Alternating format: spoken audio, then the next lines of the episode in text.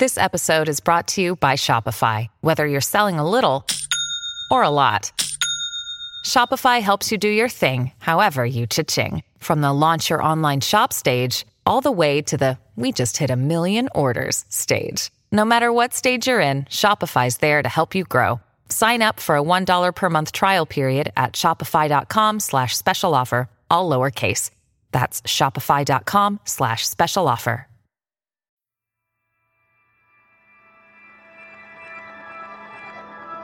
Emons Record.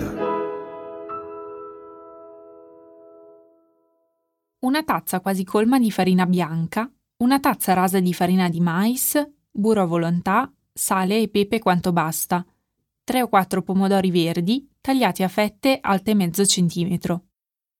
È una delle ricette letterarie più famose di sempre, quella dei pomodori verdi fritti del caffè di Whistle Stop. I pomodori vanno fritti nel grasso del bacon per un risultato ottimale, oppure nell'olio vegetale se si vuole stare più leggeri. Sono la specialità di Ruth, che li cucina in un piccolo caffè vicino alla stazione, nella cittadina di Whistle Stop, in Alabama, a volte servendoli con un contorno di costolette umane.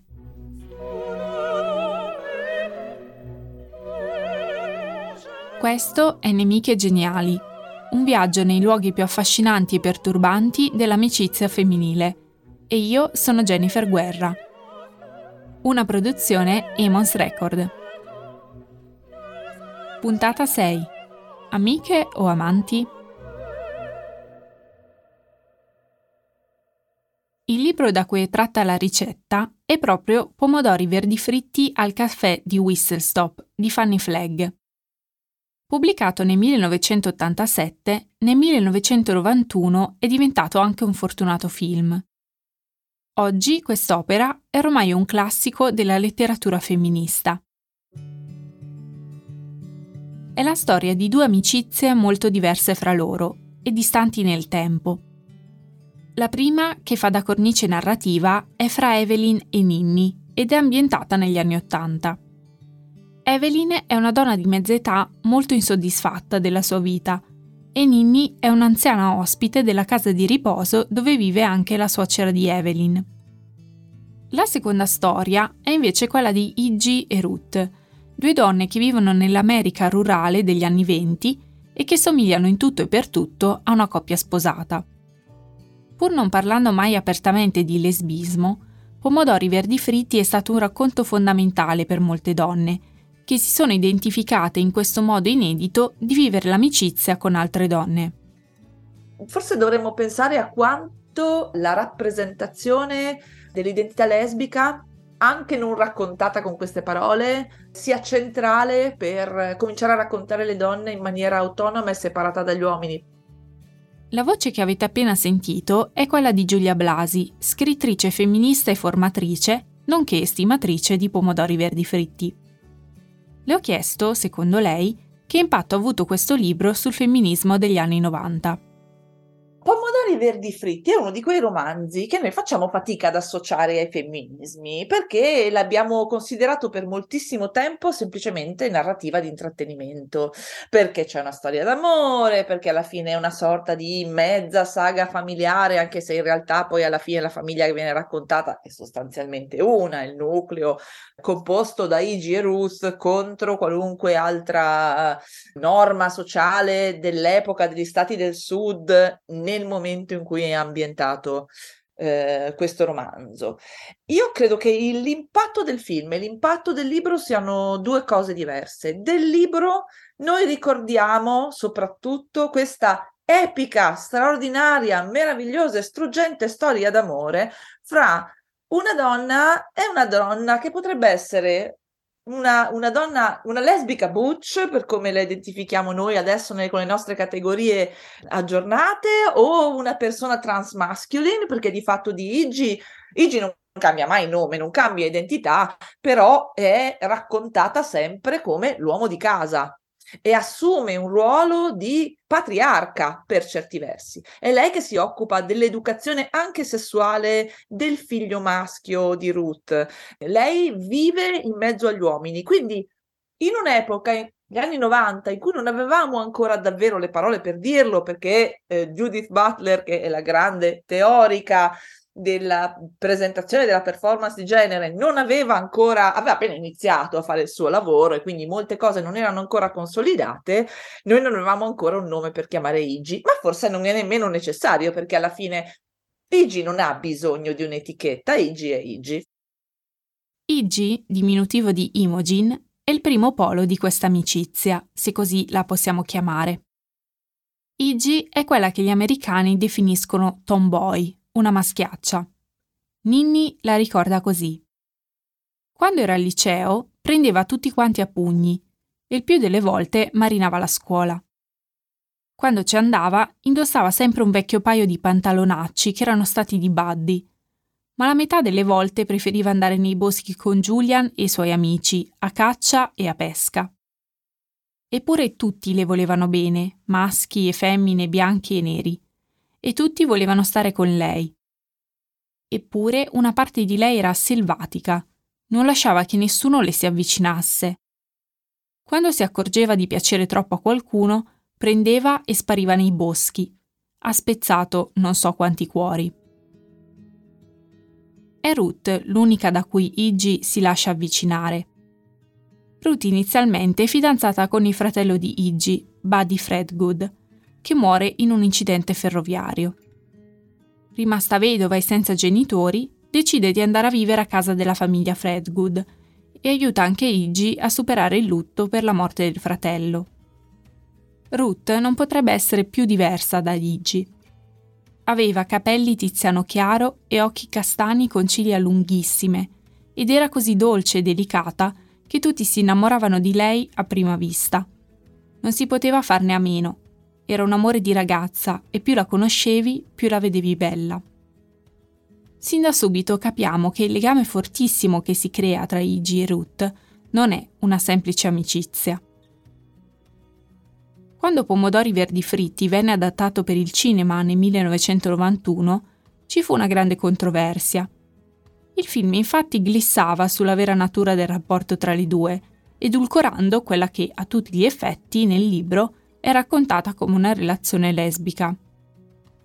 In Pomodori Verdi Fritti in realtà eh, che i Gerus siano una coppia è detto molto esplicitamente perché a un certo punto, io non mi ricordo quale personaggio perché ovviamente l'ho letto de- decenni fa, però c'è a un certo punto uno dei personaggi, eh, credo eh, la madre di, o il padre di Igi, insomma qualcuno, un genitore, eh, che dice a Igi adesso Ruth è una responsabilità tua. Cioè ne parla proprio in termini di questa è la tua donna e tu devi prenderti cura di lei. Quindi c'è una Vero, non si possono sposare, chiaro, ovvio, non si possono sposare, però il, il loro essere coppia è assolutamente riconosciuto in maniera esplicita all'interno della storia. Quindi loro sono una coppia, non sono mai davvero delle amiche nella, nella storia, mentre appunto nel film questo rapporto così profondo, così duraturo, è un rapporto sostanzialmente di enorme e intima amicizia. La studiosa Kristen Proel propone di definire quella tra Iggy e Ruth un'amicizia queer, Un'amicizia, cioè, che consente a chi vi partecipa di sovvertire le norme di genere precostituite. In una famosa intervista dell'81, il filosofo francese Michel Foucault si chiedeva cosa distinguesse l'omosessualità dall'amicizia fra persone dello stesso sesso. Foucault notava come noi associamo l'omosessualità al piacere immediato, a un contatto fisico e fugace. Quello che disturba nell'omosessualità, secondo Foucault, non è tanto l'atto sessuale in sé, ma quello che lui chiama uno stile di vita. Citando le sue parole, tutte quelle cose a cui la nostra società, piuttosto anestetizzata, non può concedere un posto, senza temere la formazione di nuove alleanze e l'unione di linee di forza impreviste. Foucault fa notare come l'amicizia fra donne sia caratterizzata da un contatto fisico molto più naturale.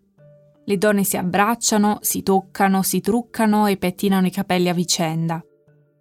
Alcune amiche si baciano sulle labbra, si fanno le coccole o dormono nello stesso letto senza che questo implichi un'omosessualità. Per gli uomini invece il contatto fisico nell'amicizia è praticamente assente. Ci sono uomini amici da una vita che a malapena si stringono la mano, figuriamoci abbracciarsi o baciarsi. Secondo Foucault, questa resistenza fra amici a toccarsi dipenderebbe dalla paura dell'omosessualità, intesa non come minaccia dell'atto sessuale, ma proprio come minaccia di questa relazione intima che per le donne è invece scontata. Proprio il fatto però che per le amiche il contatto fisico è così normale fa sì che il confine tra amicizia e amore spesso sia sfumato. Quante volte le amanti di qualche figura storica o mitologica sono state definite semplicemente amiche? La poetessa femminista Adrienne Rich scrisse, in un famoso articolo del 1980, Eterosessualità obbligatoria ed esistenza lesbica, che l'esistenza lesbica è un continuum che include tutta una serie di esperienze in cui le donne si identificano con le altre donne.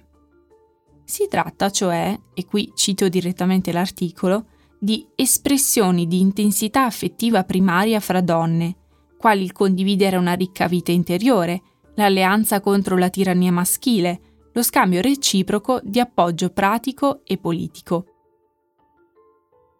In altre parole, secondo Ricci, l'omosessualità femminile e l'esperienza lesbica sono due ambiti che si possono sovrapporre, ma non sono esattamente la stessa cosa. In questa prospettiva, in qualsiasi modo definiamo la relazione tra Ruth e Iggy, possiamo dire che si trova nel continuum dell'esperienza lesbica. Le due donne vanno a vivere insieme, costruiscono una famiglia, gestiscono il caffè di Whistlestop, si sbarazzano degli uomini violenti e costantemente mettono in discussione le norme di genere. Dal punto di vista della rappresentazione, se questa cosa accadesse fra due uomini, apparirebbe come una bromance, che è una crasi fra bro, fratello, e romance, storia d'amore. Le bromance, nel cinema e nelle serie tv contemporanee, sono piuttosto diffuse. Michael e Dwight in The Office, Turk e JD in Scrubs, Jake e Charles in Brooklyn Nine-Nine e naturalmente il primo esempio di bromance sul grande schermo nella strana coppia del 1968. Di solito l'effetto della bromance è quello di rendere comica, e quindi più accettabile, una relazione intima fra due uomini, che spesso include anche dei gesti d'affetto come baci e abbracci. La bromance non è una relazione sovversiva o che va contro le norme di genere o meglio, è una relazione che si discosta da un modello di mascolinità tutta ad un pezzo, ma che allo stesso tempo non si spinge mai troppo oltre e ci tiene comunque a ribadire che tutti questi personaggi che ho citato prima sono eterosessuali. Per le donne non esiste l'equivalente della bromance, o sono due amiche o sono due amanti, non esiste una via di mezzo. Gli uomini invece ci scherzano molto sopra perché per loro socialmente è molto più inusuale toccarsi, abbracciarsi, starsi vicino, avere una forma di lealtà struggente incrollabile l'uno all'altro, essere aperti nei sentimenti, mettere l'altro prima di ogni cosa, che sono componenti molto forti dell'amicizia femminile invece, le tue amiche vengono prima di tutto. Eh, quindi io non, non, non, credo che non ci sia quel, quel ter- quella terra di mezzo c'è come quella terra di mezzo perché eh, molto banalmente le relazioni fra umani sono fatte di mille sfumature, quindi puoi essere una coppia, puoi non essere una coppia, puoi essere un'ex coppia che è unita da un rapporto molto forte e, e, e, profondissimo che non se ne andrà mai, anche se magari si hanno altri partner, può essere una coppia all'interno di una famiglia poligama o più estesa o comunque da una, una come si dice in italiano, la polycule, le nuove conformazioni familiari e affettive che comunque prevedono più partner, oppure può essere semplicemente amici. Cioè, gli esseri umani sono molto più complessi dei codici che hanno a disposizione per raccontarsi in, in questo momento. In italiano non c'è ancora un corrispettivo per polycule, una crasi tra poliamoroso e molecola, che si usa per riferirsi a tutte le persone in una relazione poliamorosa. Se e Ruth rappresentano l'inizio del complesso continuum delle donne che attraverseranno la piccola cittadina di Whistlestop, Nini ed Evelyn ne sono la fine. Il legame fra le loro due storie è talmente forte che nel film si suggerisce che in realtà Ninni altro non sia che Iggy, ormai anziana e ospite della casa di riposo.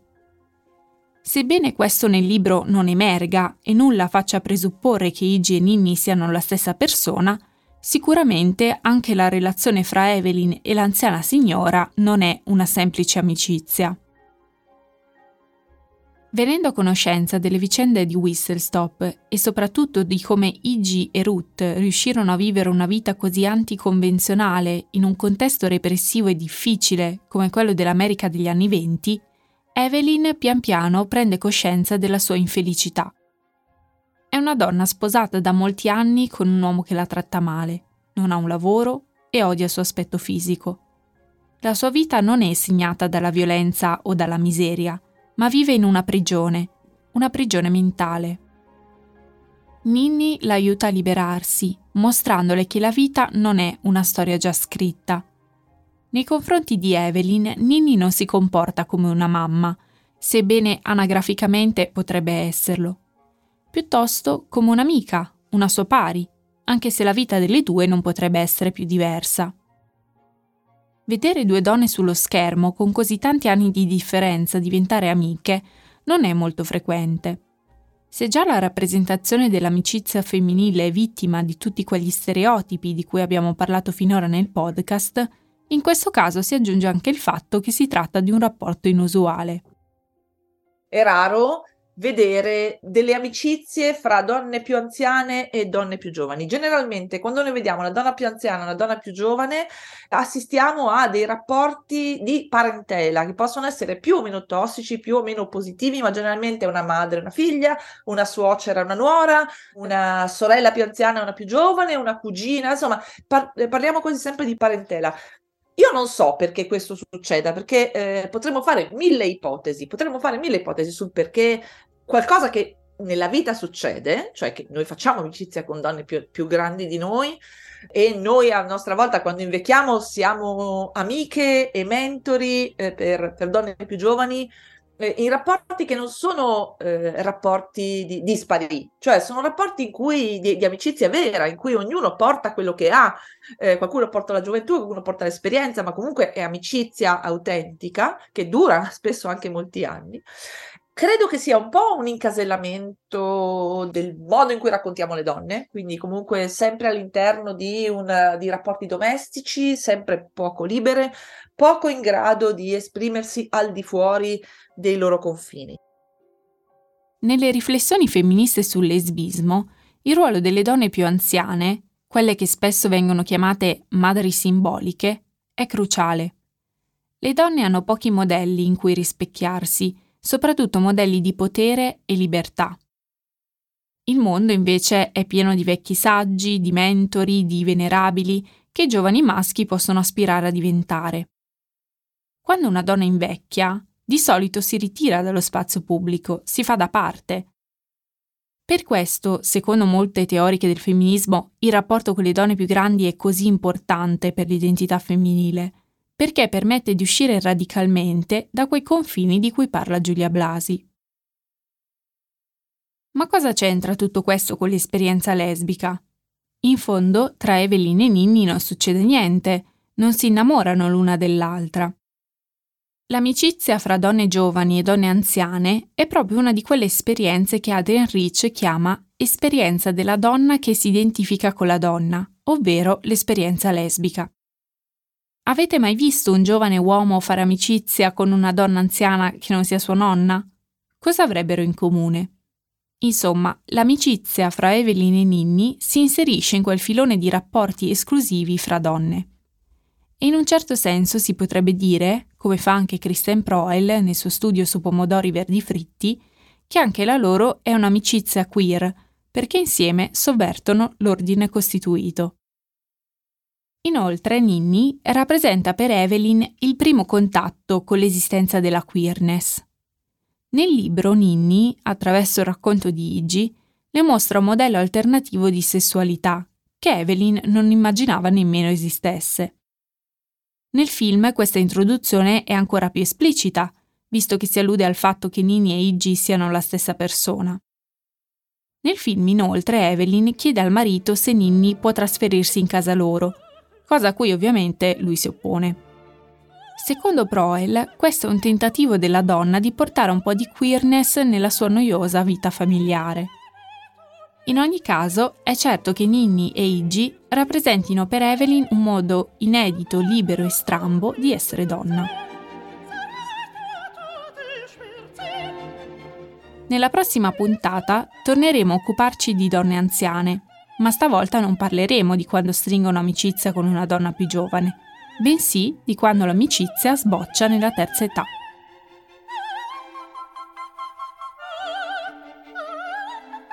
Io sono Jennifer Guerra e avete ascoltato Nemiche Geniali, un podcast prodotto da Emmons Record.